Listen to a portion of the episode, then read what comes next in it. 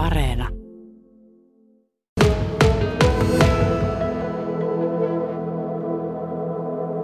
Meillä on vieraina muusikot Pauli Haniniemi ja Timo Kivikangas. Kolmas nainen juhlistaa 40-vuotista uraansa kotikylän keikalla Alavudella. Ja se on kolmas nainen noin 40 vuotta juhlakonsertti. Mm-hmm. Eli noin 40 vuotta, niin niinkö se nyt sitten on?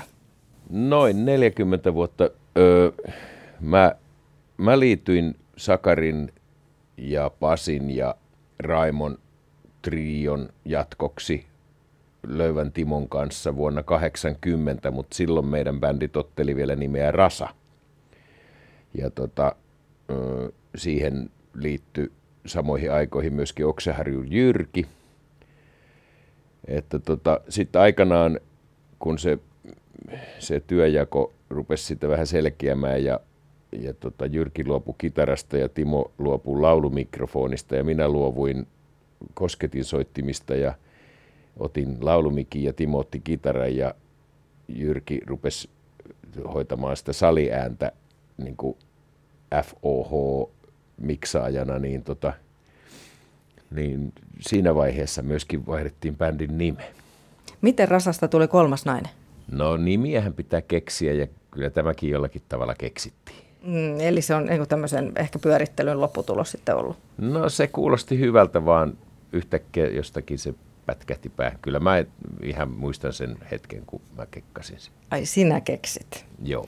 Niin mä ajattelin, että toinen nainen voi olla, mutta että oliko jollakin sitten se kolmaskin nainen?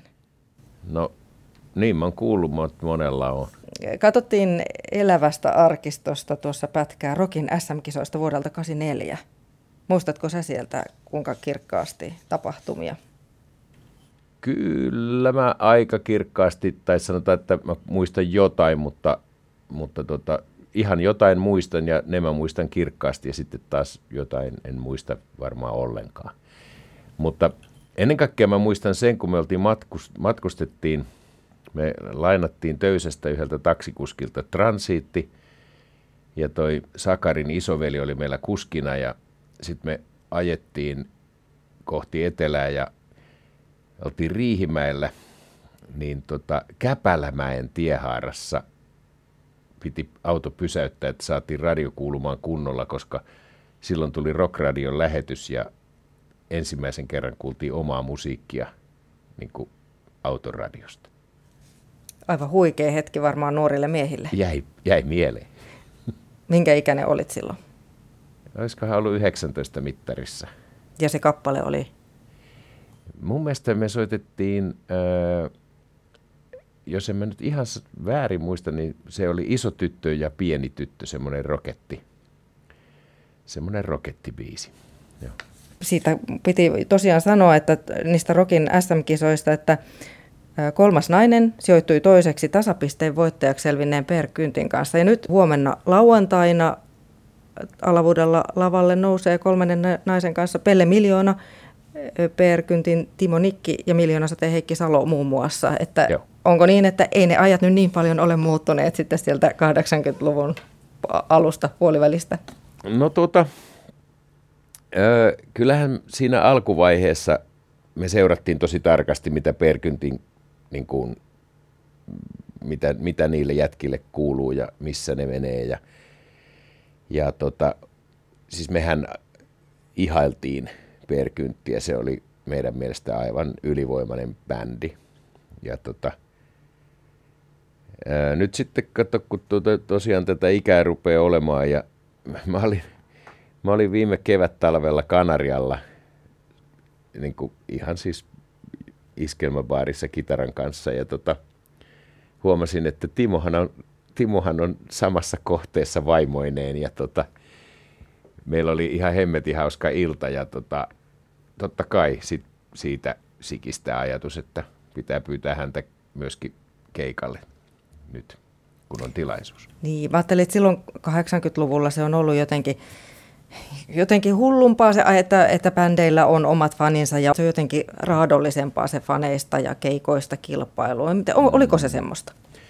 Enpä sanoisin. Mä sanoisin, että 80-luku oli semmoista suomirokin kulta-aikaa, jolloin niin bändit veljeili keskenään ja, ja, tota, ja sitten tota, myöskin noi sidosryhmät veljeili keskenään ja, ja fanit veljeili keskenään. Mutta voisi sanoa näin, että 70-80-luvun vaihde, jolloin oli niin nämä punkkarit ja tedit, niin silloin oli, silloin oli tuommoista niin kuin, ö, junttitappelua enemmänkin nähtävissä, mutta se tavallaan sulautui sitten, kun uusi aalto niin kuin, alkoi tavallaan niin kuin levit laajenemaan sellaiseksi suomirok niin kuin isommaksi, leveämmäksi ilmiöksi, niin se oli semmoinen kulttuurillinen kulta-aika. Silloin ei vielä ollut isoja, lev- isoja ulkomaalaisvetosia levyyhtiöitä eikä isoja ulkomaalaisvetosia mediataloja niin kuin puolustamassa omien tähtiensä öö, öö, markkinaosuutta, sanoisinko näin, vaan niin kuin silloin soitettiin rocki, rockia ja pidettiin hauskaa ja, ja niin kuin oltiin vähän myöskin tosissaan joidenkin asioiden suhteen ja näin päin pois. Se oli hienoa aikaa niin kuin, just, siitä, just sen suhteen, että semmoinen yhteisöllisyys oli aika kova. Kun oot kynäillyt niin paljon sellaisia kappaleita, jotka uppoaa suomalaiseen sukupuoleen ja ikään katsomatta, niin osaatko yhtään itse selittää sitä, että miten olet sen tehnyt? Näin jonkun haastattelun, että olet eh, tästä asti aikaa kappaleen tekstiä olisit kirjoittanut tiskatessa. No silloin mä sen oivalsin, että, että mitä mä haluan sanoa tavallaan ja niin kuin se alkoi. Se, se alkoi. Mä kuuntelin, kuuntelin Martin Laaksossa Vantaalla tiskatessani poikain demoja ja sitten inspiraatio iski. Mutta niin kuin, tuota, se, että miten, miten niin kuin lauluista tulee semmoisia, että, että niihin pystyy muutkin samaistumaan, niin kai siinä jonkunnäköinen avoimuus on niin kuin aika tärkeä osa.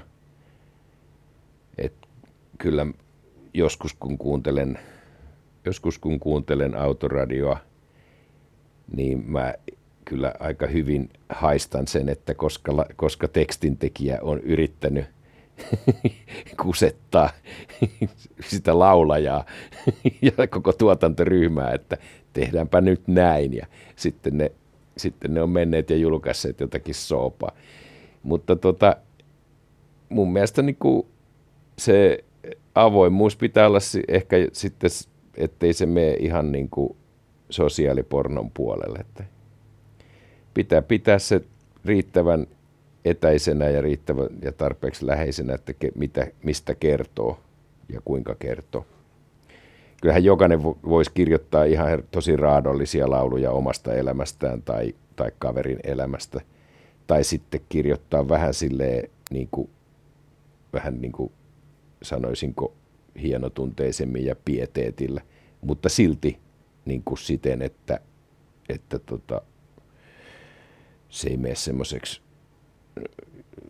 ihan mitättömäksi jaaritteluksi ja ka- asioiden kaunisteluksi.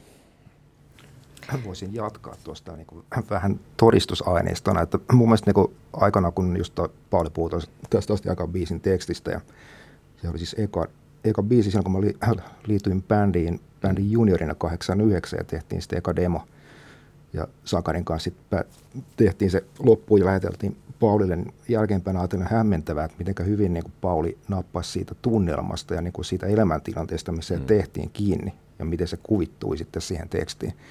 Ja sitä samaa on tapahtunut monen muun biisin kanssa, että se on niin kuin hauska ominaisuus, että pystyy löytämään sitä niin kuin niistä demoista niin kuin musasta sen, että, että minkä tyyppistä ajatuksia siellä on niin kuin ollut joko niin kuin ihan siis niin kuin pinnalla tai sitten piilossa jossain, mutta niin kuin tulkinut niitä. Niin, no mä oon itse sanonut tästä mun tekniikasta, että minä suomennan musiikkia. Että mä kuuntelen jätkien demoja ja sitä, mitä mä siellä kuulen, niin mä sitten kirjoitan. Että se on monasti niin kuin tavallaan olemassa jo se juttu. Ja just jo, jos puhutaan nyt vaikka tästä asti aikaa niin kuin semmoisena esimerkkinä, niin mehän oltiin semmoisessa murrostilanteessa niin kuin bändinä – kun Löyvä lähti USAhan ja sä tulit tilalle ja näin päin pois, niin, niin mehän oltiin semmoisessa murrostilanteessa ja mä olin itse omassa elämässäni murrostilanteessa. Mä olin muuttanut Vantaalle ja tajusin, että mä en taida enää Alavudelle ihan kovin helposti takaisin muuttaa. Ja, ja tällä lailla että oli semmoinen, semmoinen niin kuin, mikä se on, jonkun sortin terminaalivaihe menossa. No nelikymppisenä ihminen elää usein hyvää elämänvaihetta. Että monet asiat on jo koettu ja opittu kantapäänkin kautta, mutta minkälainen on nelikymppinen bändi? No nelikymppinen bändi, mitäpä tuohon sanot. Se on, se on semmoinen, että se tietää jo vähän oman arvonsa ja, ja sitten ne kundit, ketkä siinä soittaa, niin nehän nyt alkaa olla jo sille oman elämän taipaleensa loppusuoralla, että, että tota, tavallaan niin kuin, kyllä tällaiset 60 hipovat jätkät, niin kyllähän me niin kuin ymmärretään se, että ei, ei meidän tarvitse iteltämme vaatia semmoista, mitä, mikä ei tule luonnostaan. Ja sitten se tulee, niin kuin, kyllä se tulee tuohon niin bändin niin keskinäiseen toimintaan jotenkin sillä lailla kulkeutuu se tämä tämmöinen viisaus. Mä en tiedä sitten näkyykö se keikoilla taikka, taikka tota, levytyksissä sen kummemmin. Kyllähän me niin kuin parhaasemme edelleen pyritään niin kuin sekä keikoilla että studiossa, mutta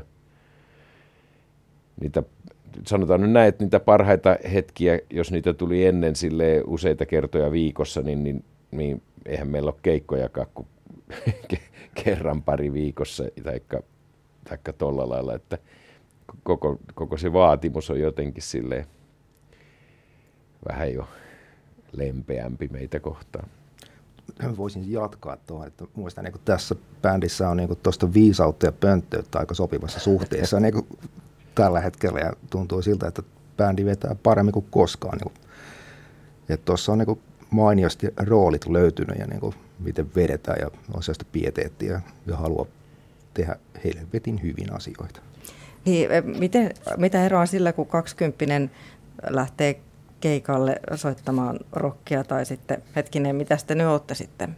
No, 40 vuotta myöhemmin, no 60 Aletaan olla pikkuhiljaa. Ei meistä vielä kukaan taida 60 olla, mutta tota, mutta siinä lähi, lähellä jo alla, ollaan No sanotaan, huppumassa. että 50 plus rokkari, kun lähtee keikalle, niin, plus, niin, niin, että onko siinä eroa, että ottaako yhtään selkään, kun laittaa farkkuja jalkaan? No oikeastaan vain siinä kohtaa, kun kissa hyökkää kenkiin kiinni, niin siinä ottaa kipeätä, mutta ei muuta. mutta tota, musta niinku jengi on pysynyt yllättävän hyvin kuosissaan ja vaikka totta kai kiloja kertyy, mutta tota, porukka kyllä on hyvässä lyönnissä. Ja tosiaankin, niin kuin sanottu, tuossa on sellaista tiettyä telepaattista yhteyttä havaittu matkan varrella useampaan otteeseen, että miten tuo niin soitto taittuu. Että siellä on aika paljon sellaista niin kuin hiljaista tietoa, mistä ei tarvitse puhua mitään, että se vaan ja. tapahtuu. Sitten niin kuin, mä mietin sitä, että joskus silloin nuorempana niin kuin sitä tavallaan pienellä kauhulla niin kuin odotti sitä, että miten toi yleisö reagoi, niin kuin tuleeko ne mukaan ja näin päin pois. Mutta meillä on tietysti tässä vuosien mittaan tullut jo jonkunnäköistä semmoista, öö, öö, miksi sitä nyt sanoisi, No joo, että siellä on niinku semmoista, aika paljon semmoista yleisöä, jotka tietyllä lailla tietää, mistä tässä meidän touhussa on kysymys. Niin siihen sitten voi jonkun verran luottaa, että tämä ikään kuin se antaa vähän enemmän semmoista mm, mahdollisuutta rentoutua tuolla lavalla. Ei tarvitse niin hirmuisesti puristaa mailasta. Mm, kyllä mulla on myös se niin fiilis, että niin voidaan olla hyvin omia itseämme tuolla. Ja niin, aika no vapaasti, ei, ei se tarvitse pennata niin. sitä. Hyvä, hyvä reitti itsensä ilmaisuun toiseen. Joo, kyllä mä suosittelen joka bändille, että pysykää kasassa 40 vuotta, niin rupeaa menemään jo aika mukavasti. Tämä on parasta terapiaa. niin, e, harvat parisuhteetkaan niin kauan kestää, mutta, mutta tota, onko ne ihmissuhteet bändin sisällä muuttuneet kymmenien kai, vuosien aikana? Totta kai ne on muuttunut. Niin kuin sanotaan nyt näin, että ö, semmoinen, jo, semmoinen omien ambiitioiden ajaminen, niin se on jäänyt kyllä aika paljon vähemmälle, että semmoisia vaiheita on ollut, että on, on ollut joitain biisejä, joista on ollut hyvinkin tarkka, joko minä tai sitten joku muu on, niin kuin omalla, omalla laillaan, että näin, tää, näin mä haluan tämän te, tehtävän ja näin päin pois. Mutta nyttemmin niin semmoinen, semmoinen öö, kyky kuunnella toista ja toisia, niin se on mun mielestä paljon parempi kuin mitä, mitä nuorempana. Miksi just Alavudella on juhlakeikka? Sitten olisitte varmaan täyttänyt stadionin missä vaan, niin halusitte kuitenkin sen sinne kotikylälle tuoda. No tota, ö, täytyy myöntää, että tämä ajatus tuli Jaskari Jounilta ja tota, kun sitä ruvettiin pyörittämään, niin me tajuttiin sitten, että totta kai. Että kyllähän me nyt ilman muuta mennään Alavudelle soittamaan ja se tarkoittaa sitä, että siellä on ehkä niin kuin 20 000 vähemmän ihmisiä kuin missä jossain toisessa paikassa. Mutta nämä ihmiset, jotka sinne tulee, niin me ollaan tavallaan niin kuin tässä jotenkin tässä kulttuurissa, tässä eteläpohjalaisessa kulttuurissa jollakin lailla kiinni, että jotenkin tuntuu oikealta. Että kyllä me niitä keikkoja tehdään tietysti joka paikassa pitkin Suomea, mutta niin tämä tällainen, tämä tällainen juhlakeikka, niin totta kai Alamodella.